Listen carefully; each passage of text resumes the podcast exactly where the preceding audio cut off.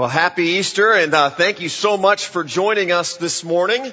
We have a full house. I want to thank uh, all the people who are joining us down in the sanctuary and the commons. Uh, servers will be around soon with hot cinnamon rolls down there for you. April Fools, sorry, but that would be really cool, wouldn't it? That would be awesome. it feels a little more like Christmas than uh, does Easter uh, this morning. And um, if I'd have known the weather was going to be like winter, I probably would have gotten away a little bit for spring break. I don't know how many of you guys got away. We actually stayed home for spring break and did some work on the house. And so uh, Thursday came along and we decided, well, we need to go have some fun. So I said, how about we go swimming? Which was really a ploy to get my wife and I in the pool because I convinced her to sign up for a triathlon and we needed to do some training. Nobody ever called me Mr. Romance, but uh, so so my son decides to come with us, and we go up to Holmes Junior High Pool, and it's closed for maintenance. But uh, never mind, we're not going to be de- defeated, and so we um, we go up to you, and we called UNI to see if the uh, if the WRC was open, and of course it's spring break and some people actually go and have fun on spring break. So they weren't open at that time. So okay, how about the W in Waverly? And we call and they're open. And so we get in the car, we start driving up to Waverly. And my wife says, you have money, don't you? I said, yeah, I've got money. And we drive to Waverly and we get out of the car and I realize at this moment that my money is in my wallet, which is in my pant pocket, which is at home on my bed. And I tell my wife, I said, guess what? my wallet with the money in it is at home in my pant pocket on the bed. And we all pile back into the car and it was a quiet ride back to Cedar Falls, except for when we passed the Dairy Queen uh, in Waverly. And then there was this audible like gasp, like, oh, we can't even stop for ice cream, right? I mean, it's one thing you go up and you miss swimming laps, but to miss the Dairy Queen after driving by it twice and you don't even get the treats, so that was our spring break. 45 minutes to Waverly and back. We got to see the W. We got to think and dream about blizzards and hot fudge sundaes and dip cones. No tasting that for us. So, uh, anyway, I hope you guys had a better spring break. And I know that some of you, you can feel this pain that I have. Some of you, uh, have started out in a direction. You've had expectations. You've got hope. And, uh, then you just see all of these just dashed by some poor decision or some lack of thinking or something. Sometimes it's actually a lot more serious than that, than missing out on ice cream or swimming laps. Maybe for some of you, you've uh, actually married the love of your life. You're expecting a happily ever after. But that's not how it's turned out so far for you. Some of you have kids and you have all these hopes and dreams for these children when they were young and little and some of those dreams have now turned into nightmares for you. Some of you maybe even uh, started off believing in God and, and following Jesus, and then it's like you got stuck somewhere. You got stuck in a bad relationship, or maybe you felt abandoned because you got a phone call about uh, your health and there's a serious health situation, or somebody in your family has a serious health situation, and you just feel abandoned and alone. Real life happens. Sometimes death happens. There's nothing that crushes hope and causes despair like death. Luke, who hung out with one of Jesus' good friends, Peter, actually tells the story about a couple of people who started out following Jesus and were all excited and filled with hope, only to see those hopes crushed as they watched him be crucified on the cross. His story actually begins in the, in the 24th chapter of Luke's book about Jesus. If you have a Bible, I invite you to turn there. Otherwise, we'll have the words up on the screen. But Luke tells us it's the third day since Jesus was crucified. It's the third day. It means this is the day that Jesus had said he would be raised from the dead. He would be resurrected. Probably a day just like today. Maybe a little warmer. Luke tells us that these two followers of Jesus are heading home they're actually walking away from Jerusalem. They're walking away from all their friends and family. They're walking away from their hopes and their dreams. And as they walk, they're trying to make sense of this tragic event they've just experienced. Luke tells us this. He says, as they talked and discussed these things with each other, Jesus himself came up and walked along with them. But they were kept from recognizing him. That seem a little strange to you? Two people who were following Jesus, who had spent time with Jesus. Now Jesus shows up and they don't recognize him. They don't know who he is. I mean, let's assume, right, that Jesus isn't wearing the Groucho glasses with the mustache, right, and he doesn't look like a walking dead zombie. Let's set aside the fact that you don't expect to see a dead man walking next to you. They had spent time with Jesus. They had seen Jesus. They knew what he looked like. You know, I've never physically seen Jesus, but there have been times in my life when I've felt his comfort, maybe through a friend, or I felt a sense of his presence. These people had seen Jesus. And yet maybe it's not so weird because I know in those times when, when I've experienced intense grief, when I've experienced moments of shock or deep disappointment, it's in these moments that I struggle most to feel a sense of God's presence or to, or to believe that God is with me. In fact, when I get into a moment of shock, it seems like instead of looking for Jesus, the thing I'm looking for is what's the next step I take just to survive. I think that's how shock works. Just look to try to survive. Take the next step. My initial reaction is often anything but looking for Jesus. As it is, shock and denial then often turn into this grief and that turns into denial and that turns into anger and then I find myself sometimes accusing God. Why aren't you here? Where were you? How could you let this happen? But the truly good news that we see in this story is that in the midst of our deepest pain and hurt, Jesus pursues us. Jesus walks with us. Even when we don't think He's present. Even when we're going home disappointed. Even when we lose hope and that loss of hope causes us to turn away. Even when we walk away from God. Jesus pursues us. He joins us on the road and He walks with us.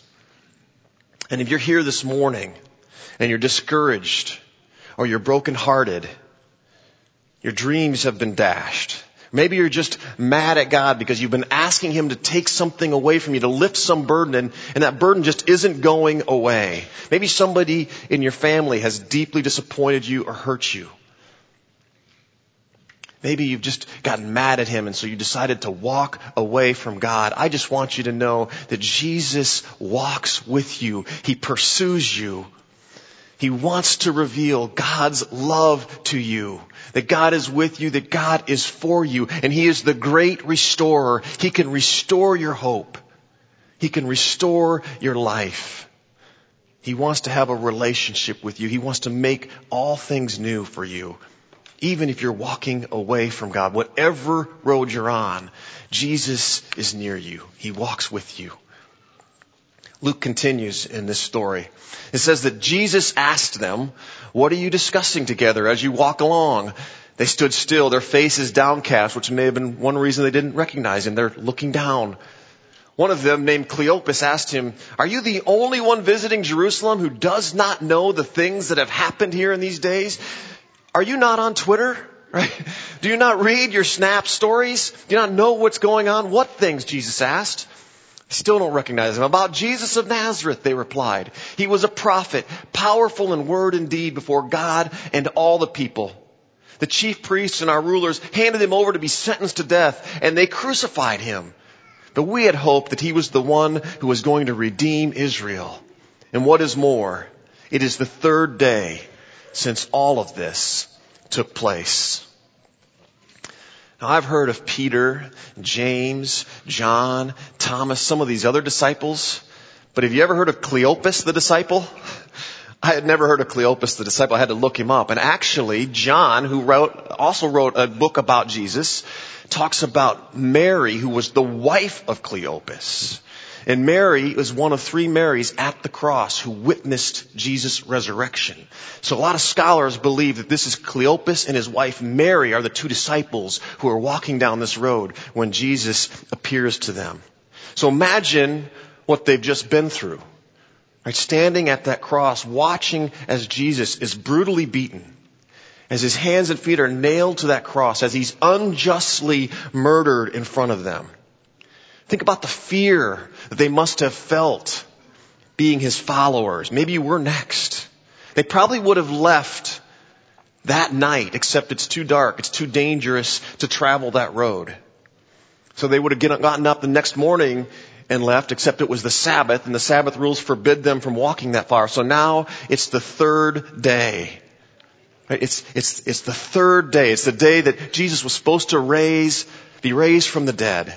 And some women, early in the morning, they run to the tomb, as Ed read for us. They run to the tomb to anoint Jesus' body, and they come back, and they say, his body's not there, and angels told us that he's been raised from the dead. And what did Cleopas and Mary do? They just keep packing. They're getting ready to head home. Nobody really necessarily believes the women, so Peter and John run to check it out for themselves, and they come back and they confirm what Mary has just told them. That Jesus was raised from the dead. His body is no longer there. And Cleopas and Mary just head out the door. And they're walking home. You would think that maybe these reports would have caused Cleopas and Mary to take 15 minutes to run and check it out for themselves. Why? Why didn't they go? Were they just so brokenhearted that they couldn't risk believing in something that was so far outside of the scope of reality? Was there just so much shock in their system that they didn't even hear what the others were saying? Were they just simply too scared? Actually, Luke tells us why they were walking away. They said, we had hoped that he was the one who was going to redeem Israel. And now what's worse, it's the third day since all this took place and nothing has happened. I want to suggest that these two disciples' hopes were crushed because they'd come to the wrong conclusion about who Jesus was and what his purpose was. As I thought about that, it made me wonder how many of us in this room today have the wrong understanding of who Jesus is and what his purpose in our lives and the world around us is. How many of us have been disappointed by Jesus or expectations of some life that we believe Jesus promised us? I wonder how many of us have walked away or simply stayed behind watching as other people follow Jesus to see what happens in their lives before we've decided to make the investment following Him ourselves. How many of us maybe have been taught by well-meaning church leaders or Sunday school teachers ideas that are either wrong about Jesus or have led us to false views about who Jesus is? I think that's what happened to these two disciples. Right? They'd, they'd come to the conclusion, passed down from centuries of teaching from their religious leaders, passed down through their culture, that the Messiah was somebody who was going to come and overthrow the Roman Empire and reestablish Jewish rule in their rightful place in God's kingdom. And Jesus had claimed to be this Messiah. But now Jesus is dead and three days have gone by and they knew the promise that the Messiah would come back to life and all these things would happen, but now nothing. Nothing had happened that they had expected to happen. And worse yet, the one who had claimed that he was going to make this happen is dead. He's gone. Not only that, he was killed by other Jews in cooperation with the Romans. This is far worse than anything they expected. Perhaps as they're walking away, they're thinking, what a sham. They're devastated. Some of you are suspicious. Some of you are dejected, disappointed by the discovery that Jesus is not who you thought he was. And you've walked away. Some of you have left the church.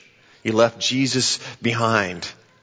Maybe some of you thought, you know, he was going to be more like touchdown Jesus. or like Sister Jean, you know, the great uh, Nun Loyola. That came crashing down. But maybe you thought he was going to help you jump higher or run faster or win more or just be more successful. Or maybe, maybe you thought he'd be more like therapy Jesus. Right? Just sitting, listening to our problems, solving our problems, and yet here we sit this morning and our problems haven't gone away and some of them maybe have even gotten a little worse. Or maybe, maybe you thought he was like Starbucks Jesus and you've just been enjoying drinking fair trade coffee with him and having great spiritual conversations with him and with other people and going to film festivals. You know, I, hey, I saw, I can only imagine, right? And all of these types of things. But now Jesus has asked you to do something hard. He's asked you to love somebody that's really hard for you to love or somebody who's not like you. Or maybe he's asked you to forgive somebody who's hurt you really, really bad. Maybe you've been introduced to Republican Jesus or prosperity Jesus or Democrat Jesus or maybe even platitude Jesus who's got all these great sayings that work for us when things are going our way, but they don't work so well when somebody else is winning or things aren't going well for us. So you're walking away from Jesus. You walked away from faith. Maybe you've just observed other people who have followed Jesus and you've come to the conclusion that, you know, their life isn't much different than mine. In fact, in some cases it's worse. There's just as much divorce. There's just as much abuse of power. There's, there's uh, just as much or more hypocrisy and judgment among those people following Jesus. I, I don't want anything to do with that. I don't want to be associated with Jesus or with that group. I don't need to follow him, so you're going a different direction. I want you to know this morning that Jesus is not fazed by what you think about him. Your understanding or misunderstanding of who Jesus is or isn't, your lack of faith or your lack of hope in him will not stop his relentless pursuit of you. And Jesus will join you on the road you're walking, even if it's walking away from God. Desperately wanting to reveal to you who God is, God's tremendous, reckless love for you. There's no wall he's, he's not going to kick down. There's no lie that he won't tear down. Coming to reveal that love to you. In fact, Jesus tells a story of a man who owns a hundred sheep and one of the sheep wandered away dangerously. Jesus says that this man left the other 99 sheep behind at great peril to them to rescue the one because he's not willing that even one sheep should be lost. And he says that's the reckless love of God pursuing you. Jesus comes to these two like sheep wandering back home, staying away. And Luke tells us this. He says he comes to them and beginning with Moses and all the prophets, he explained to them what was said in all the scriptures concerning himself. This is the Son of God leading these two in a Bible study on the Son of God. Can you imagine that experience? How awesome that would have been? But he's telling them, listen, everything you've ever heard, everything you've heard about me from the prophets of old that your teachers have taught, everything is true. This is all pointing to me. This is all pointing to this moment, to this event in history, the death and the resurrection of the Son of God for the forgiveness of your sins, that you could be set free from the oppression of your sin so that your relationship with God can be fully restored and He can begin making all things new in you and through you, restoring all of His good creation. And the disciples' hearts start to get a little excited. They start to burn a little bit with passion. They start to see their hope restored and they're walking and it took Jesus a while to explain all this to them, the whole Old Testament. That takes a while to go through. And so now they've arrived at home and Jesus is just going to keep on walking. But they say, no, no, you've got to come in. You've got to tell us more. And they invite him into dinner. So Jesus decides to stay. Jesus does not abandon people who have the wrong theology about them or who don't have everything figured out just yet and don't have it perfect. Does not get angry with people who think wrongly about him and don't have the right views about him. You don't have to believe all the right things to have a relationship with him. He wants to engage you right where you are. And one of the best ways to have that happen is to engage with the Bible. To read about Jesus in these pages that, he, that this book that he's given to us. To read it with somebody else who can maybe help explain these things that are pointing to Jesus to this moment in history that we're celebrating this morning. But Jesus will not force himself on you. Jesus will keep walking. But if you invite him in, he will stay. If you will invite Jesus in, He will come and stay with you. For those of you who are here this morning, who maybe have some real questions about Jesus, maybe you're struggling to believe the whole resurrection thing, Some of you who find things that you read in this book hard to follow, but you kind of like the story about Jesus. Maybe you're curious, maybe you're intrigued, maybe your hearts are a little bit excited to know more. Would you consider just inviting him in? Would you consider inviting someone around you who's following him to help you invite him in? Jesus stays for dinner. It says when he was at the table with them, he took bread, gave thanks, broke it, and began to give it to them. And then their eyes were opened and they recognized him. And he disappeared from their sight. They asked each other, were not our hearts burning within us while he talked with us on the road and opened the scriptures to us? This is craziness, right? But look at the shift in these two. They started down this road dejected, hopeless, in despair, and now their hearts are alive because they've encountered the risen Jesus. They've experienced Jesus who was dead is now alive. And they get up, the story says, and they run immediately to go tell the others about what they've just experienced, to tell them Jesus is alive. This is the foundation of our faith. This event is the foundation of our faith. If Jesus did not come back to life, then we would be fools to put our faith in Him. But if this is true, it changes everything. Luke tells us this story, I believe, because it's a powerful story of two eyewitnesses. One of them is even named. So when people heard this story back in the day, shortly after all this happened, they could actually find Cleopas and ask him himself, what did you experience? And he could tell them at great risk to his own life, but he could tell them what he experienced. This is a real event. These are real eyewitnesses. But more than that, I think that Luke tells us this story because this is our story. Like these two, we struggle to believe what we can't see. We struggle to believe some of the things that we read in the pages of the Bible that are so far outside of our reality. So Jesus pursues us.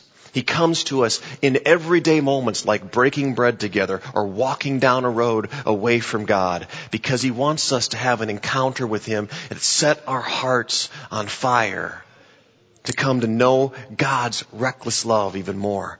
And it still happens today. Sometimes it happens right in the seats that you're sitting in this morning. In fact, I want you to take a listen to Kurt's story, who had an encounter with Jesus right in one of these seats. And after that, Brad and Katie are going to come and they're going to sing a song about God's reckless love. And I just ask you to consider your own heart. Is something brewing in your heart? Something, is God stirring something up in your heart these days? Or are there walls that He needs to tear down or lies that He needs to tear down in your life so that you can have an encounter with Him? Take a look at Kurt's story. Shortly after I got here to Cedar Falls, I was dating someone and uh, I actually kind of followed her here to UNI and I and uh, we went through a rough patch and um, we ended up breaking up and that was really hard on me. I'd been dating her for two years and uh, I found myself a little lost and not knowing um, truly what was going on in my life. I, I'd never had any sort of uh, depression or anything like that, but I found myself kind of in a weird spot and uh, I finally reached out to a friend, and she invited me to come to Orchard Hill to a church service to kind of see if that would help help me through my struggle at the time. So I decided that would be a good thing for me. I came to uh, church one Sunday and I walked into this huge building and it was very uneasy for me. I, I wasn't sure what to think about it. Back home, I grew up going to a very small Lutheran, Lutheran church. Um, we maybe had 200 members total. And uh, so this whole setting was a huge shock to me. so I finally gathered up the courage to walk into the gym, and uh, I kind of got led, I don't know by what, but to all the way to the front of the church. And I saw a seat at the front of the church, probably two aisles from the front, and it, it was on the end. And for some reason, I didn't sit in that end seat. I sat in the seat next to it, and I wasn't sure why at the time. I just thought I should sit in the seat next to the, to the end. When the church service started, we started with this, with the praise band, and shortly into the first song, I felt hands come down onto my shoulders. And those hands felt like God's hands resting on my shoulders. And it was as if I knew from that point on that I was going to be okay with the situation I was dealing with and everything I was going through. God was telling me that I'd come to the right place. I was in the right place and that's where I needed to be and I needed to start putting my faith back as my first priority. And from that point on, for the rest of the service, as I praised with the praise band and listened to the teaching, I felt God sitting in the chair right next to me. And all of a sudden I knew why I left that chair open because he sat with me for the rest of the service and I was no longer alone. I was, it was as if I knew everyone in the building.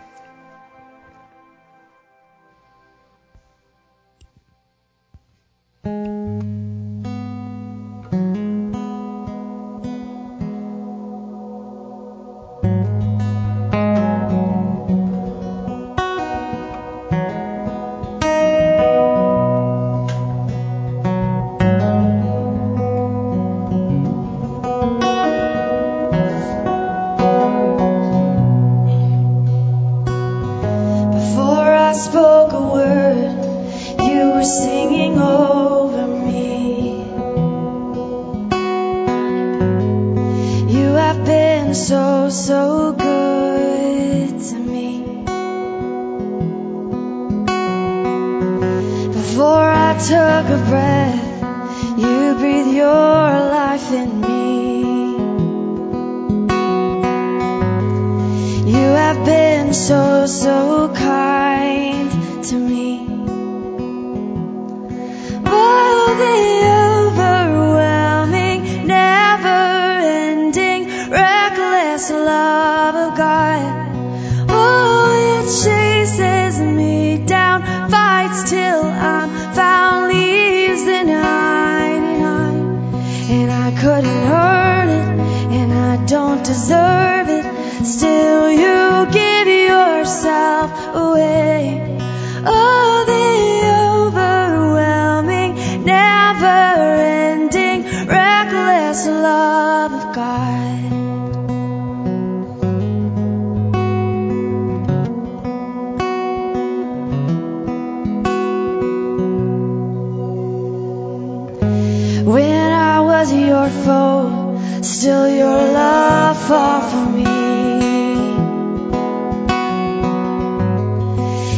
have been so, so good to me. When I felt no worth, you paid it all for me. You have been so, so kind to me. Oh, the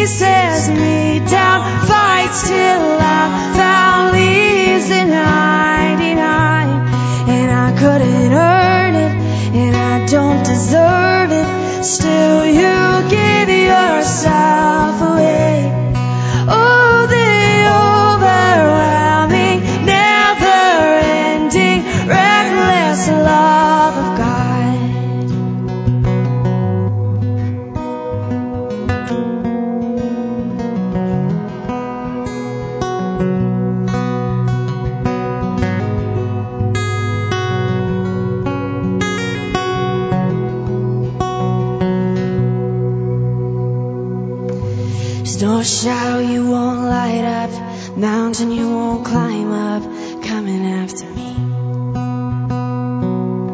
There's no wall you won't kick down, lie you won't tear down, coming after me. There's no shadow you won't light up, mountain you won't climb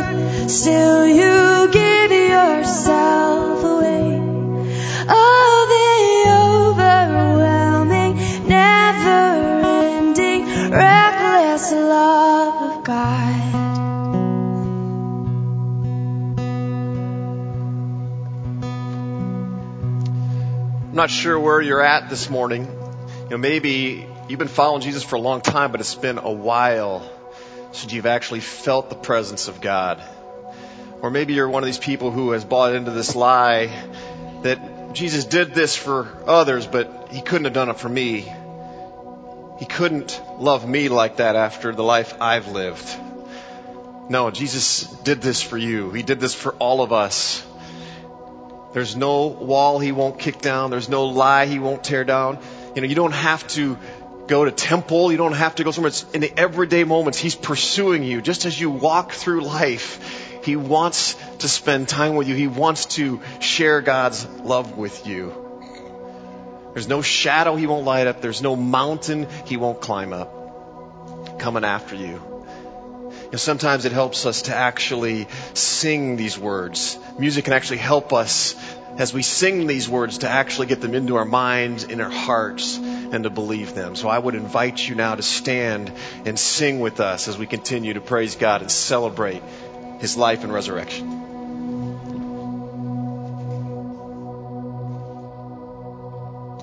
There's no shadow you won't light up, mountain you won't climb up, coming after me. There's no wall you won't kick down, lie you won't tear down, coming after me. There's no shadow you won't light up, mountain you won't climb up, coming after me. There's no wall you won't kick down, lie you won't tear down, coming after me. Sing it out, no shadow. There's no shadow you won't light up,